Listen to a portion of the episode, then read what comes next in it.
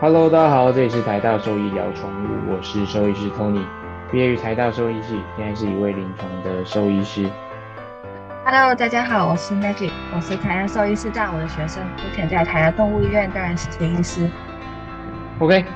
那就来到我们最后的最后一集了，就是真的最后一集了。因为录完这一集之后，我们可能就是要先跟各位听众们说拜拜了。对，那或许之后还会有时间，或者是等各自比较不忙的时候了，因为我们现在工作繁忙，然后加上。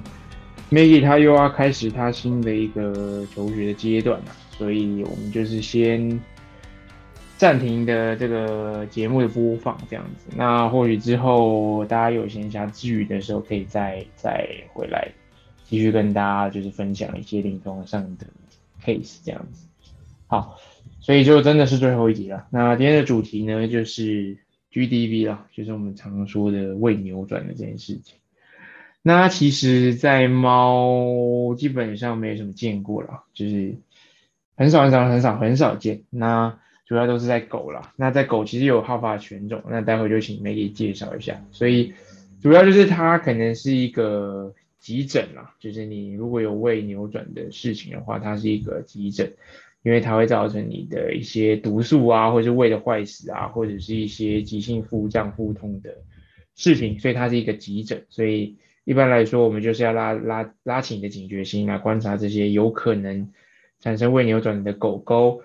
它们有没有类似的一些症状？那如果有的话，你就要怀疑说它是不是有这个 GDV 胃扭转的事情。那如果有，就要赶紧就医，然后做急诊的处理，这样子。OK，好，那就先请 Maggie 来大致给我们介绍一下，到底什么是 GDV 好了。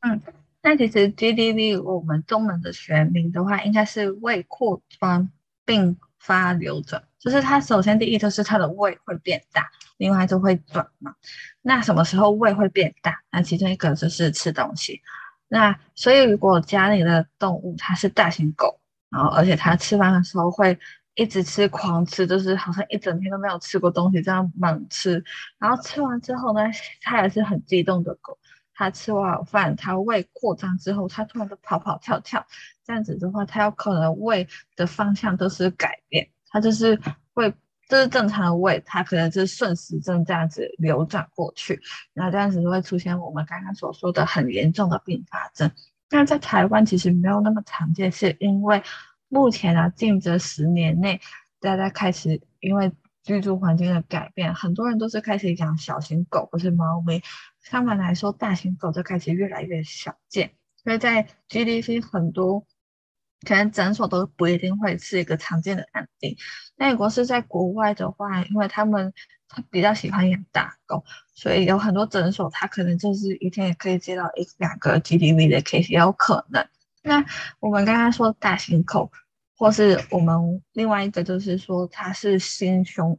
犬，就是它的胸口的位置是比较深的。那那一种，比如说大丹犬、德国良犬、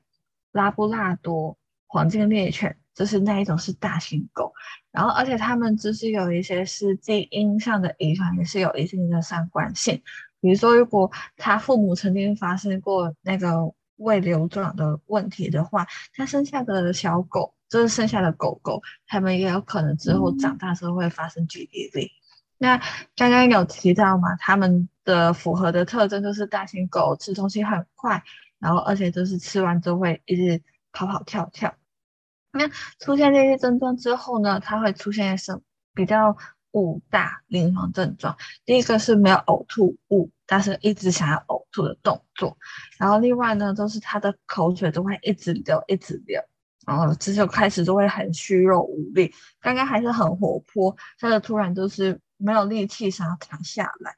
然后同时间你会看他，他肚子会有一个鼓胀的问题，而且都会有一些拱背，就是肚子痛的临床症状会看到。那这时候就是要大家一定要有个警觉性。假如你家中的狗是那刚刚出现的那个三个条件，然后加上有些临床症状的话，立刻要送去医院。因为假如你没有立刻去做处理的话呢，很容易会因为比如说。呃，血管的坏死啊，或是你刚刚的吃进去食物那些毒素什么之类，会让它的存活率降低这样子。没错，所以基本上就是大狗啦。那大狗啊，然后饮食习惯可能一次吃很多，然后吃完之后剧烈的运动等等的，或是一个一个角度或者是一个跳上跳下，它可能就会有呃扭转的风险啦。所以我们就要知道说它临床症状的表现会是怎么样子，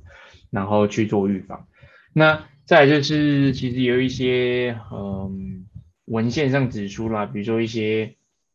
小小的饮食习惯也有可能会让他们，呃，有这类 GDV 发生的风险。比如说一天只吃一餐的狗狗，它可能就是发发展出 GDV 的这个疾病会比可能一天多餐的狗狗来的更容易。那再就是喝水或者吃饭这件事情，如果你是使用一些呃，可能有一些垫子，不是有一些大狗它的它的碗盆，然后为什么会有一个？抬高、提高的这个架子嘛，比如说放碗啊、放水的这个架子，如果说你有用的话，它其实也是有机会，就应该说比较高几率会有 GDP 的这个事情吧。对，那再就是 A 常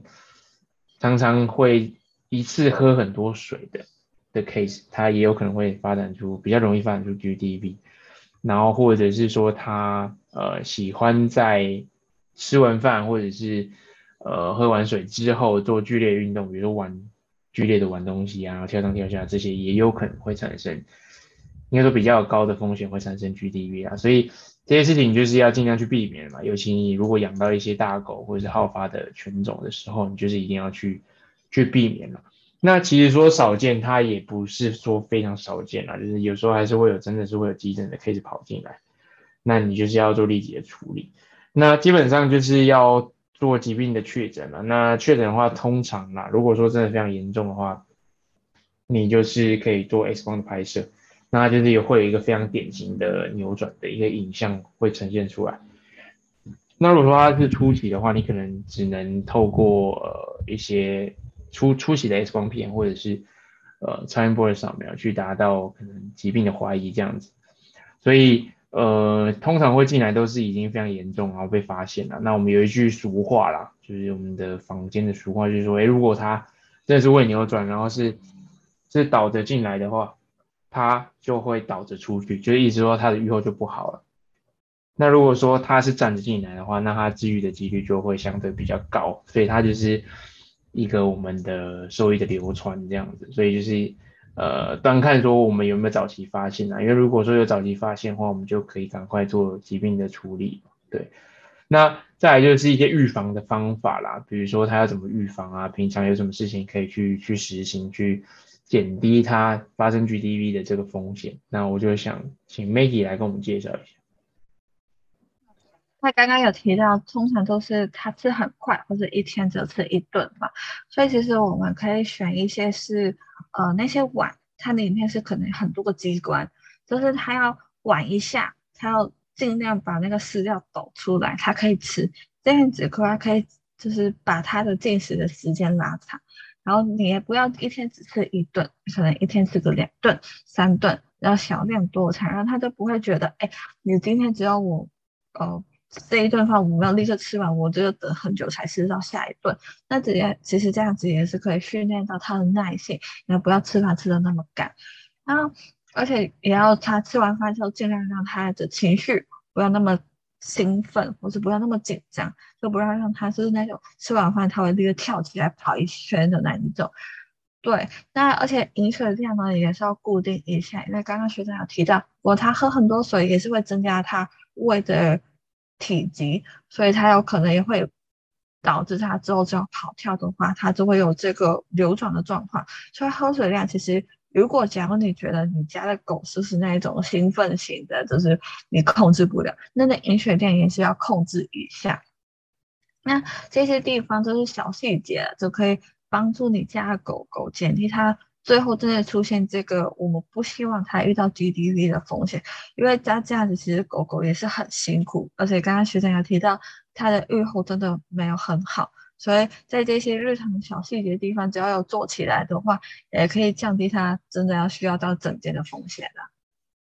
嗯，除了这些日常保养的事情啦，你日常注意事项以外，其实也有一个手术它是可以做的，那就是胃固定的手术啦，就是你可能知道说你养的。